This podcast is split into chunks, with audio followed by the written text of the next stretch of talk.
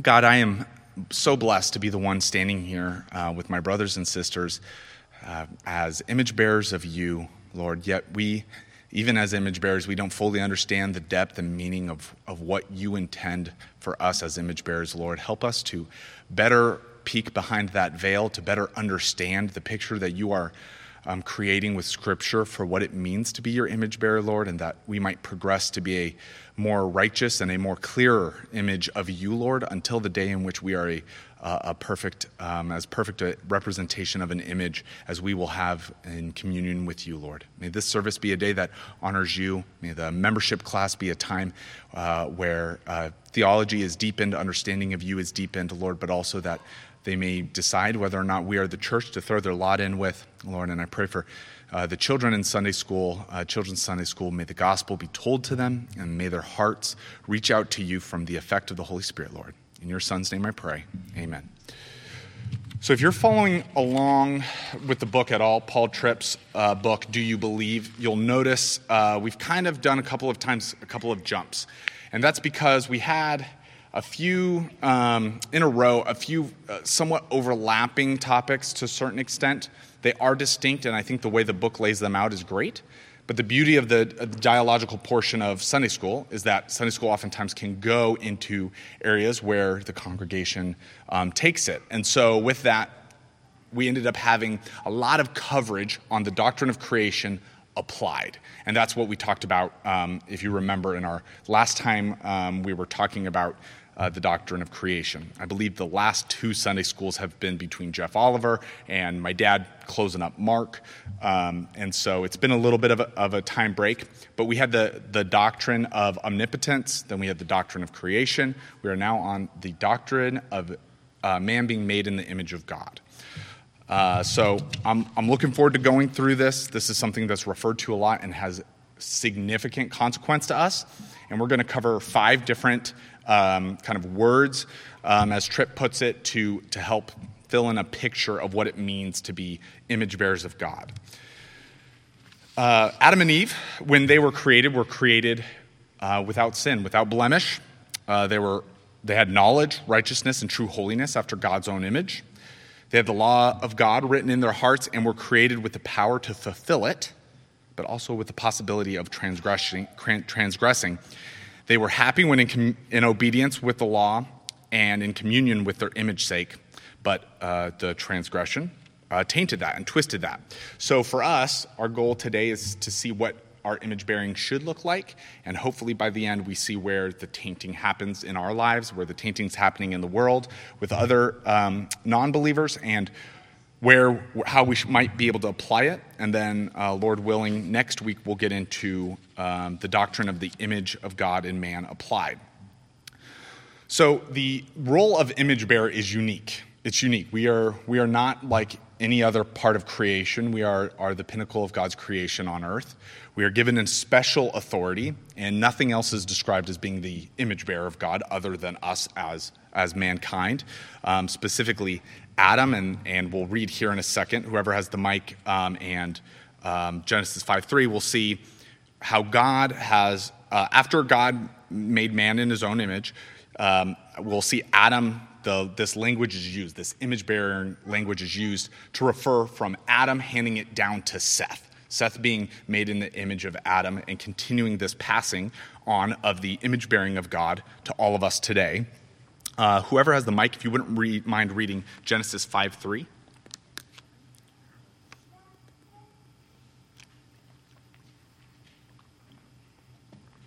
Oh, yeah.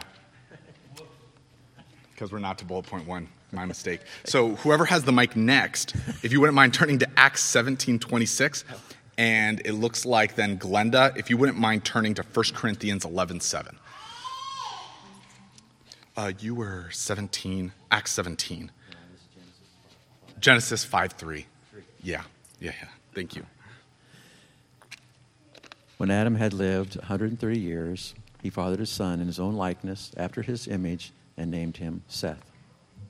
Thank you. And then Acts 17, 26 to 28. And then Glenda will have 1 Corinthians 11, 7. 26 to 28? Yes. And he made from one man every nation of mankind to live on all the face of the earth, having determined allotted periods and the boundaries of their dwelling place, that they should seek God and perhaps feel their way towards him and find him. Yet he actually yet he is actually not far from each one. For in him we live and move and have our being, as even some of our own po- poets have said, for we are indeed his offspring. Thank you. And then, Glenda, if you'd read 1 Corinthians 11 7. For a man ought not to cover his head, since he is the image and glory of God, but woman is the glory of man. Okay, thank you. So we know that we see in Scripture, we know that we are the image of God. How, how that is defined, um, I think the way Tripp puts it in his book is that um, we, we aren't given, here's the definition of being made in the image of God, but we can piece together uh, what God wants us to know of the image bearing of God from Scripture, and we can paint that through these words, this that picture. So we're going to start off with relationship. So God, being an image bearer of God, is to be relational. God is the ultimate relational being. The Trinity is the ultimate relationship. It is the ultimate community. It is three in one, and um, we are designed to be a reflection of that. So, just as God has the Trinity, we are naturally made and wired to have a relational being to each other, to other believers, to other humans, um, and a relationship to God. And it is made to be designed after God. It is an image, it is a reflection of God's own relationship um, with Himself. Obviously, God is not dependent on anyone, it is not God's need of a relationship with us. We are the ones blessed by the relationship with God, but it is the model of God's relationship with Himself in the three persons of the Trinity that we are reflecting in the relationships we see in our daily lives. And we'll see some language that refers to that here as we go through these passages. But I would encourage you, as we go through this the rest of the way, is to think outside of this room. Okay? So perhaps I'll throw out maybe the hardest ones to think about as image bearers of God those who voted for everything you stand against, right? Those who completely vote against you, those who cut you off on traffic on the way here, your boss who doesn't understand what you did but gave you a bad review, your whatever, you name it. The person who you're most frustrated with right now, whoever that might be, think of them, the image bearer of God. Let's, let's think about that as we go through. Even if they are distorting and tainting the image that God gave us, um, let's keep in mind that uh, the relationship doesn't just belong in this building, just in these walls. With that in mind, um, let's look at what Christ, uh, in, in talking to the Father and praying, let's see what he says in John 17 20 through 26.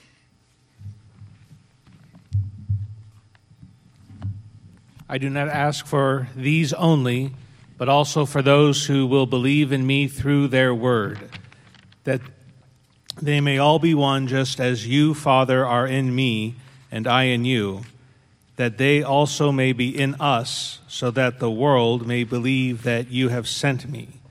The glory that you have given me, I have given to them, that they may be one even as we are one. I in them, and you in me that they may become perfectly one, so that the world may know that you sent me and love them even as you love me.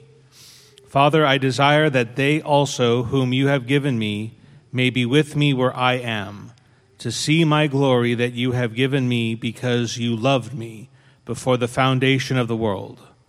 O righteous Father, even though the world does not know you, I know you, and those these know that you have sent me. I may know to them your name, and I will continue to make it known that the love with which you have loved me may be in them, and I in them. You can see Christ here is pouring out unity speech. There's lots of unity language here. And obviously, it's not just kumbaya, all unity, brothers and sisters. It is we are brothers and sisters to our Father, right? In relationship to our Father. In, it's all in relationship to Christ and to God. But the re- idea of relationship and the unity of Christ and his Father, right? It's all communicated expressly there and then further expounded to it should be extending to us. So to be an image bearer of God is to be very relational. We'll look at a couple more verses here Matthew 22, uh, 36. Oh, I have a prompt before we read this. It shouted out. Anyone who wants to answer it? What are the two greatest commandments? What was that? You got it. Did you have a different answer? She said, Love God and love one another.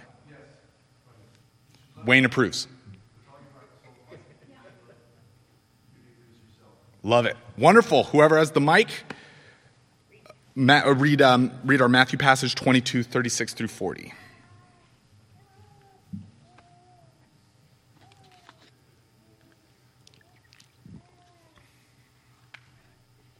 Teacher, which is the great commandment in the law? And he said to them, You shall love the Lord your God with all your heart, and with all your soul, and with all your mind. This is the great and first commandment. And the second is like it You shall love your neighbor as yourself. Wonderful, thank you. So you see here the, the first great commandment, the Shema, Hear, O Israel, and obey, right? Telling everyone to love the Lord their God with their heart, soul, and mind. Um, and then we see, though, also what follows right after that love your neighbor as yourself. So, the image bearing, being an image bearer of Christ is absolutely relational. The, the focus of those two commandments are both relationships, right? It's a relationship with God. The pinnacle of our lives on earth and in heaven is our relationship with our Savior. It's the personal relationship, the personal nature. It is unlike any other God that anyone has ever tried to create. Um, the personal relationship we have with Christ. So to be an image bearer is to be relational. Um, let's see here. I think I wrote. I wrote. Uh, yes. So um, uh, we also see this in, and I will say, Tripp's book doesn't go into this, but I think it's worth mentioning, is that we also see this relationship and this being an image bearer. We see it in God's design for sex. We see it when, in the way God has designed sex, in the unity of flesh, for sex, God's true natural design, when untainted, is a reflection of the unity of God. It is that relational, it is two becoming one, right? So let's look at a, uh, we're going to look at two familiar verses, um, likely read at your wedding and other weddings. Um, let's look at Genesis 2 24, and then we're going to go into Mark 10 6 through 9. Genesis 2:24 Therefore a man shall leave his father and his mother and hold fast to his wife and they shall become one flesh.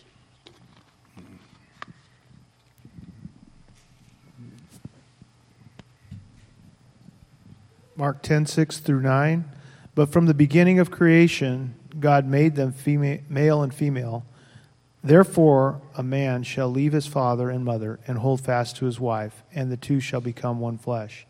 So they are no longer two, but one flesh. What therefore God has joined together, let not man separate.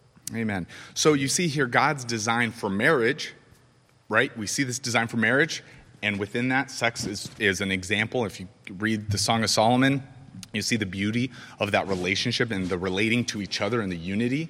But then um, this, this unity that's described in these passages, these marriages, we all know that Christ later goes on to describe the bride, church as his bride, right? That relationship and relational aspect of being an image bearer. All right. Being an image bearer beyond the relational aspect means there comes with morality. There is a sense of morality. There is law written on our hearts. That's the phrase we, we use a lot, right? Reiterating scripture, and we'll read Romans 2 in a moment. But uh, with it comes natural morality whether you're a believer or not, you being made in the image of God reflect the knowledge of morality uh, all the time. It happens all the time. Even those who are most opposed to everything that we believe in, even those who are completely against everything that Christ taught, uh, antithetical to the gospel, expose themselves as having being an image bearer, a tainted image bearer of Christ and of God through their works and through, th- through an understanding of morality. So Adam and Eve were made without sin, without blemish. Uh, as those made in the image of God, we too have, are, to, are to have no sin. We are expected to. The law of God then being written on our hearts testifies to the image we bear. So let's look at Romans, uh, our Romans 2 12 through 16 passage.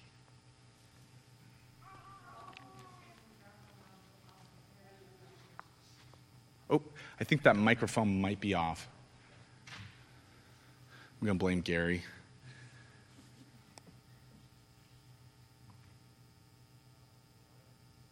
Is it just out of range? For all who have sinned without the law will also perish without the law, and all who have sinned under the law will be judged by the law. For it is not the hearers of the law who are righteous before God, but the doers of the law who will be justified. For when Gentiles who do not have the law by nature do what the law requires, they are a law to themselves, even though they do not have the law. They show that the work of the law is written on their hearts, while their conscience also bears witness, and their conflicting thoughts accuse or even excuse them on that day when, according to my gospel, God judges the secrets of men by Christ Jesus. Amen. So we're, we're all born, regardless of, of status of election, with God's law written on our hearts. It was given to Adam and Eve. The law was given there. It was, it was defiled, right? It was transgressed against in the taking of the fruit. And there are consequences since, but all, all of us have God's law written on our hearts. There is a sense of morality. So even saying anything is right or wrong means there is morality. If we're all particles and just randomly assembled, there is no right and wrong. There is no there's no purpose for anything. And so, if there is right and if there's wrong, and if you've ever said that's not right, you are expressing or you are hinting at the fact, whether you're correct in that statement or not, that you are an image bearer of God, that there is a law written on your heart, and that there is a morality, just as God has a morality. He is holiness. So, without God, there is no morality, um, as discussed there. Uh, let's look at an example of, of morality here in Ecclesiastes 7:29, and our, it'll show our capability to be moral and yet our choice to not be. Ecclesiastes 7:29. See, this alone I found that God made man upright, but they have sought out many schemes. God made man upright. We have sought out many schemes. Um, so God, without God, we have no ability to, to be moral. In fact, we need Christ, who was the only one to be fully moral on earth, to be fully righteous. And his morality is what ends up taking the weight of our sin. Um, but still, even a, an understanding of morality or knowing that there is right or wrong is exposing yourself as being an image bearer of God.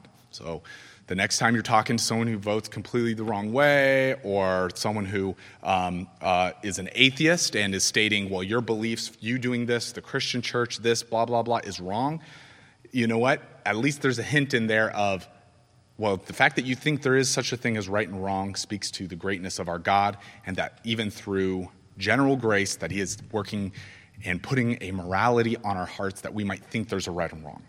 Now, that seeking of what right and wrong is and where we go for right and wrong, all of that, we get a sense of the spirituality. So that's our third point here. God created us as image bearers, as spiritual beings, as those seeking God. We have God, uh, uh, so Paul Tripp puts it as uh, toward God, or God, Godwardness tendencies. Um, uh, basically, being that we are in search of God. Every person is in search, is in search. Now, what we choose to worship, right? By the grace of God, those of us today are here to worship God. We're to, to bend our knee and to, to worship the Lord our God, our Maker. But those who, who do not, even, even the atheist, it's, I mean, atheism, still a belief, there is a search for something to worship. So we either choose to worship God or we choose to worship the things that God has made. Uh, let's look at. Um, uh, oh, before I, I switch to that, I want to read a quote out of the book um, from Tripp. Every human being is looking for God, though most don't know it. Detached from God, our spirituality drives us into various forms of functional in- insanity. We keep hoping creation will do what it simply has no capacity to do for us, and this will offer what God alone can. But that seeking, that like that that pull, that desire, that spirituality that we see come out in various ways, um, various manifestations, um, flawed or correct, is, a, is an example of what God has made us, how God has made us in His image. Um, God has given us emotions so we can experience the joy of loving God and being loved by Him. God gave us emotions so we can uh, hate what God hates. Let's look at 2 Corinthians 5 1 through 5. For we know that if our earthly house, this tent, is destroyed, we have a building from God, a house not made with hands, eternal in the heavens. For in this we groan, earnestly desiring to be clothed with our habitation which is from heaven. If indeed, having been clothed, we shall not be found naked.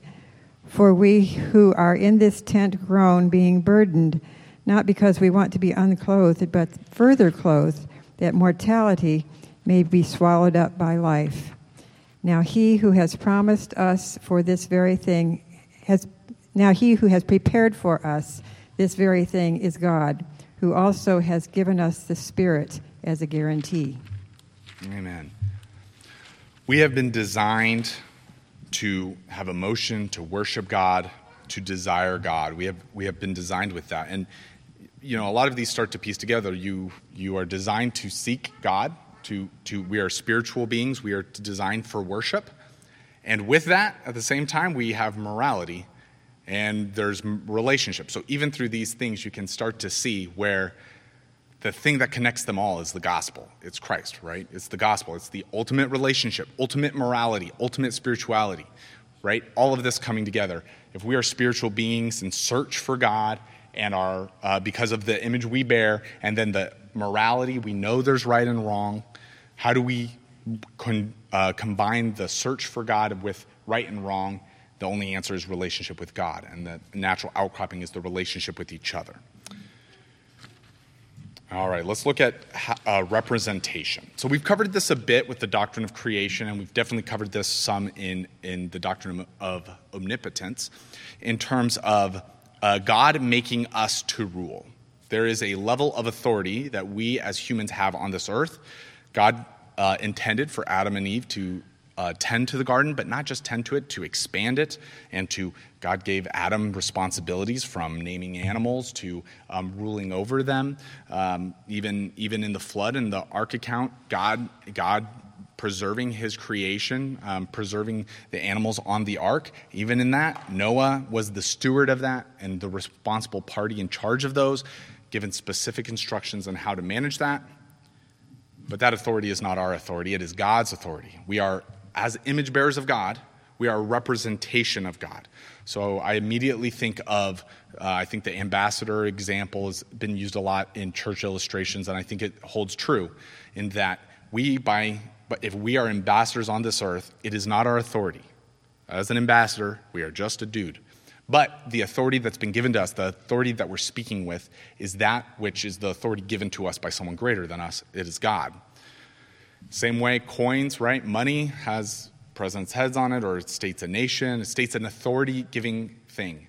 Money is valuable because we value it, because of what it stands for, what's actually behind the money, not because of the paper itself. It's the authority imbued on it. But what is it? It's an image bearer of, of authority. So we, as being made in God's image, were made to rule. Let's look at Genesis 1 26. Then God said, Let us make man in our image, after our likeness, and let them have dominion over the fish of the sea, and over the birds of the heavens, and over the livestock and all the earth, and over every creeping every creeping thing that creeps on the earth. So we see there, let's, let us make God in our own image, and what follows immediately after, talking about the authority that they are to have on earth, that those just made in the image of God. So we see the, the connection between the image of God and, um, and authority, represented, representing ultimately God's authority over all, over all creation, over Adam and Eve in creation. Uh, let's look at Psalm 8. We're going to read the entire psalm.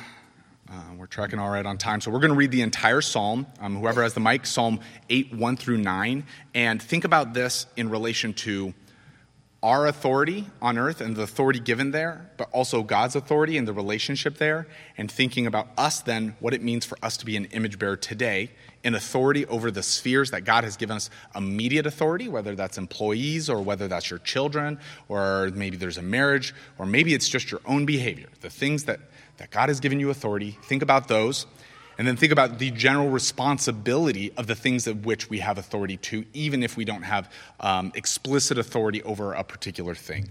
Um, so think about that, dwell on that as uh, whoever has the mic, oh, Lita, our sister leader, as she reads Psalm 8, 1 through 9. O Lord, our Lord, how majestic, how majestic is your name in all of the earth. You have set your glory above the heavens out of the mouth of babies and infants, you have established strength because of your woe foes, to still the enemy and the avenger. When I look at your heavens, the work of your fingers, the moon and the stars which you have set in place, what is man that you are mindful of him, and the Son of Man that you care for him? Yet you have made him a little lower than the heavenly beings, and crowned him with glory and honor. You have given him dominion over the works of your hands you have put all things under his feet all sheep and oxen, and also the beasts of the field, the birds of the heavens, and the fish of the sea, whatever passes along the paths of the sea. O Lord, our Lord, how majestic is your name in all of the earth. Amen. Uh, look at look at the structure of the psalm. It, it, it is a very traditional or familiar structure of psalm, but look at how it starts. It starts, "O Lord our God, O Yahweh our Lord, how majestic is your name in all the earth. You have set your glory above the heavens." So you start there, and then it gets into the mouth of babies, and then you start working through creation and all the levels of creation and how our level of authority. But where does it start with? How majestic is your name above the heavens. Where do we end? O Yahweh, our Lord, how majestic is your name in all the earth. There is a clear framing of the authority of God and the authority of man. And yet, we're, they're both in this picture. God has given us, as image bearers, a responsibility over what God has created. There is a stewardship that comes with being made in the image of God. There's a responsibility there, and it relates back to our, our image bearing of, of God. Let's look we got to turn. Uh, we've talked about responsibility, but let's look at some consequences and significance of being image bearers of God in, in the form of damage. So, what is the, the consequence of the damage that can be done um, to other image bearers or the damage we've done to our own image, our own reflection of God and, and who He is? Um, so, even um, everyone has been made to be an image bearer of God, but it can be so tainted and twisted that perhaps it's unrecognizable. But we've already talked about the morality, different, these different components are things that, that they still shine through, even when we try our hardest to look the least like the image of God. God still allows us to, to reflect his image in some way, even if it's distorted. Let's look at Romans 8 18 through 23, and don't worry, we'll come back and we'll finish off the second half of that. That'll be helpful for us. But Romans 8 18 through 23. For I consider that the sufferings of this present time are not worth comparing with the glory that is to be revealed to us. For the creation waits with eager longing for the, the revealing of the sons of God. For the creation was subjected to futility, not willingly, but because of him who subjected it in hope that creation itself would be set free from its bondage to corruption and obtain the freedom of the glory of the children of God. For we know that the whole creation has been groaning together in the pains of childbirth until now.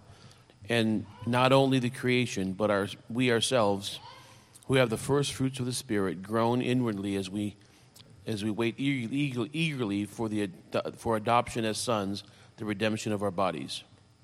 So we see, I think this kind of speaks as well back to that um, spirituality component. You see the threads through it there, this, this groaning, this yearning for things to be made right as they were designed to be. And um, unfortunately, uh, it is, um, we are subjected to futility. Uh, we, are, we have a bondage to corruption. All, all of this is met with groaning. So these, these things are things we brought about ourselves with our sin, not only from Adam's sin, but when we reaffirm the sin that Adam did, every time we sin, we reaffirm that sin from Adam.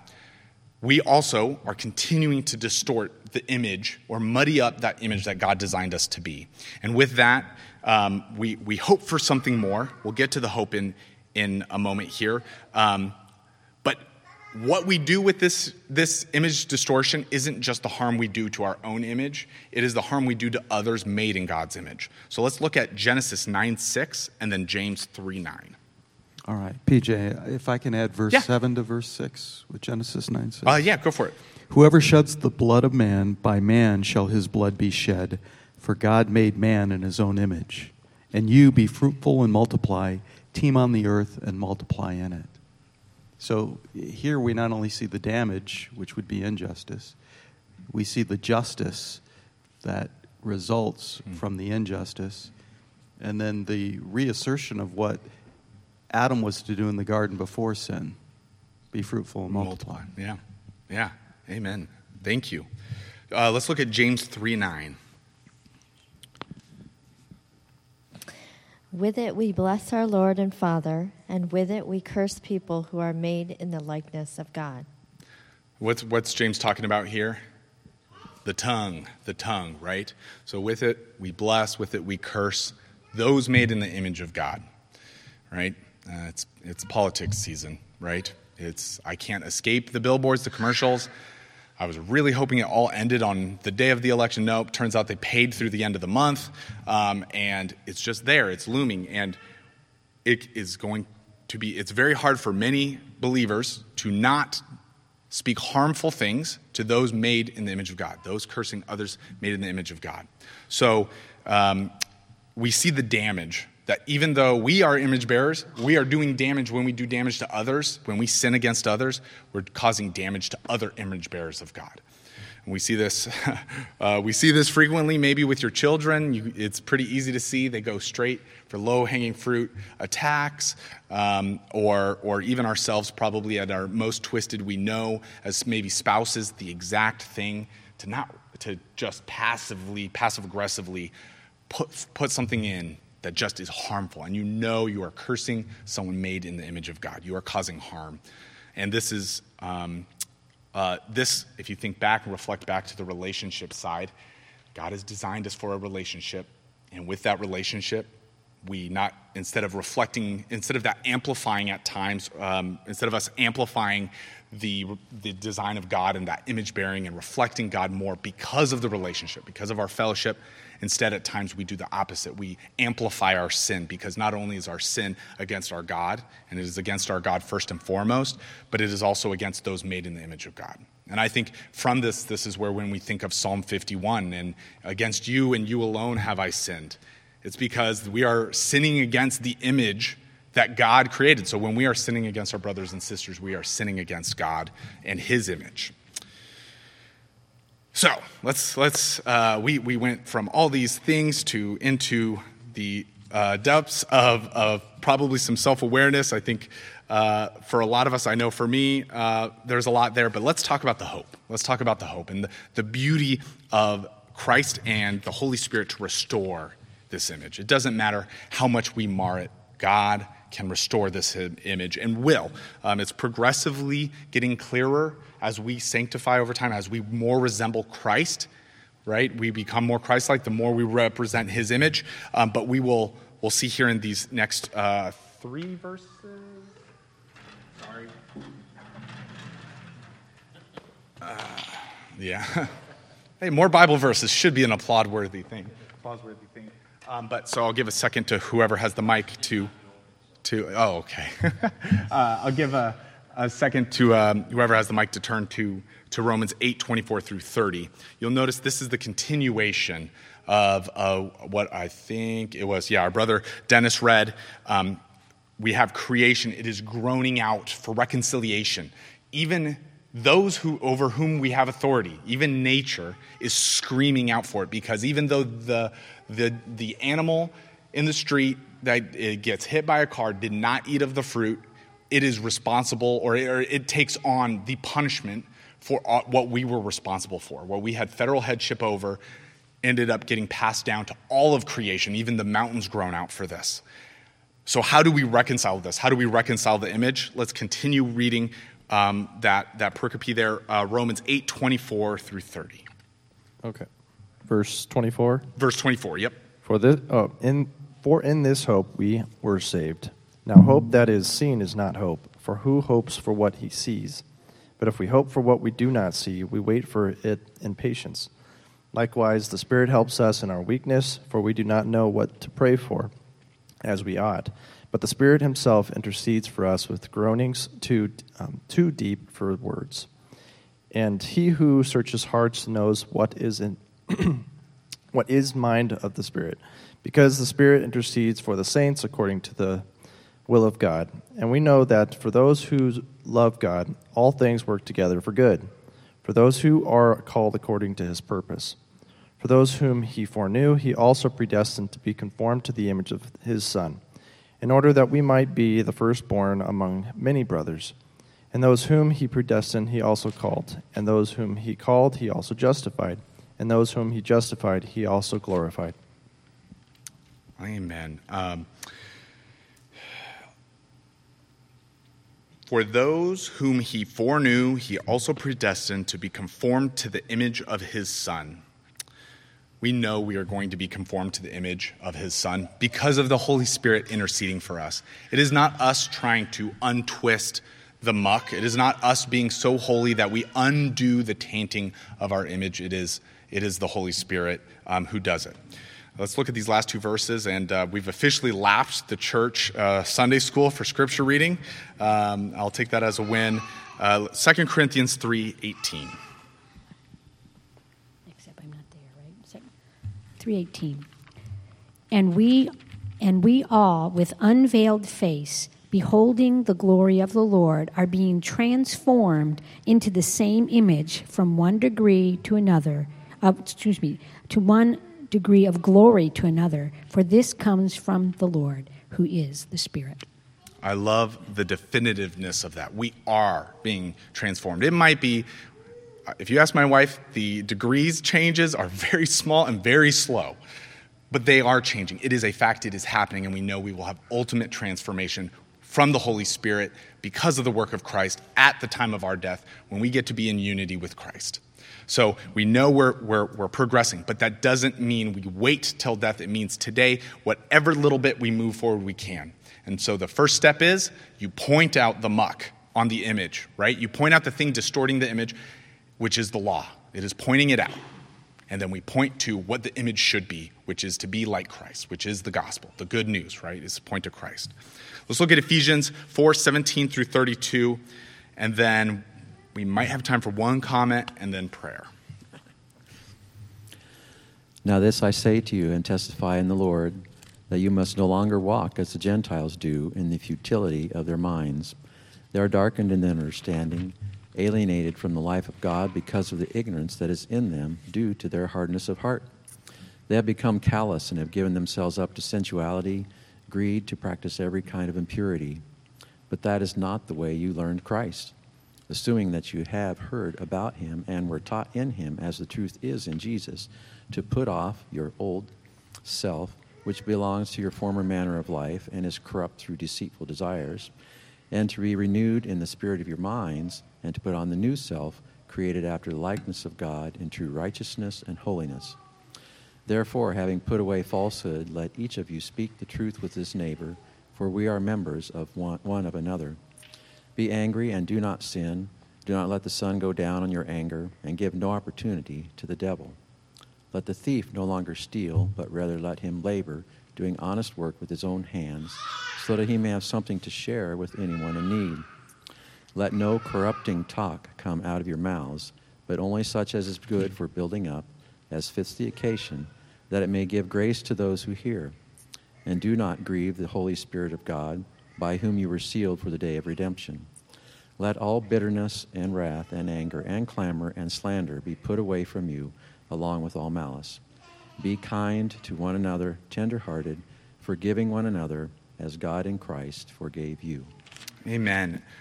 what do we see here? We talk, we talk about the taint from humanity. We progress into putting on, we are to take off our old self and put on our new self, which is to be like Christ.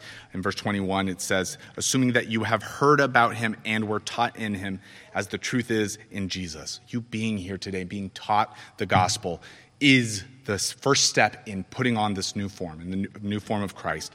But what does it look like as we get to it? It's saying things that build up, no corrupting talk. Is everything that we say today going to be something that builds up others? Is it advancing God's kingdom or is it reflecting um, on, on the tainting of God's kingdom? And then beyond that, it goes on. Verse 32 Be kind to one another, tenderhearted, forgiving one another, as God in Christ forgave you. Again, going back to the original image for whom we bear Christ and to be like Christ, to represent that image, is to forgive one another, it is to be kind, kind to one another. Being an image bearer of God has a lot of responsibility to it, but it is the greatest blessing we could ask for. We don't deserve it, but we were given it. We ruined it, and yet God uh, is going to reconcile us to Him and clean this up. Praise the Lord for that. All right, we have time. We do not have time. I'm sorry. I'm sorry. Um, uh, I'm going to pray for us, and then we will use all of these aspects to worship the original designer, the original one for whom we are imaged. We get to worship today God. Let's take our full spirituality, our relationship to each other, and may it all be a sweet incense to God's nose, a sweet sound to his ears. Let's pray. God, we thank you for this time together, Lord. We are, we are just blessed, absolutely blessed, because the aspects of being an image bearer are not just a duty, Lord, but they are a joy.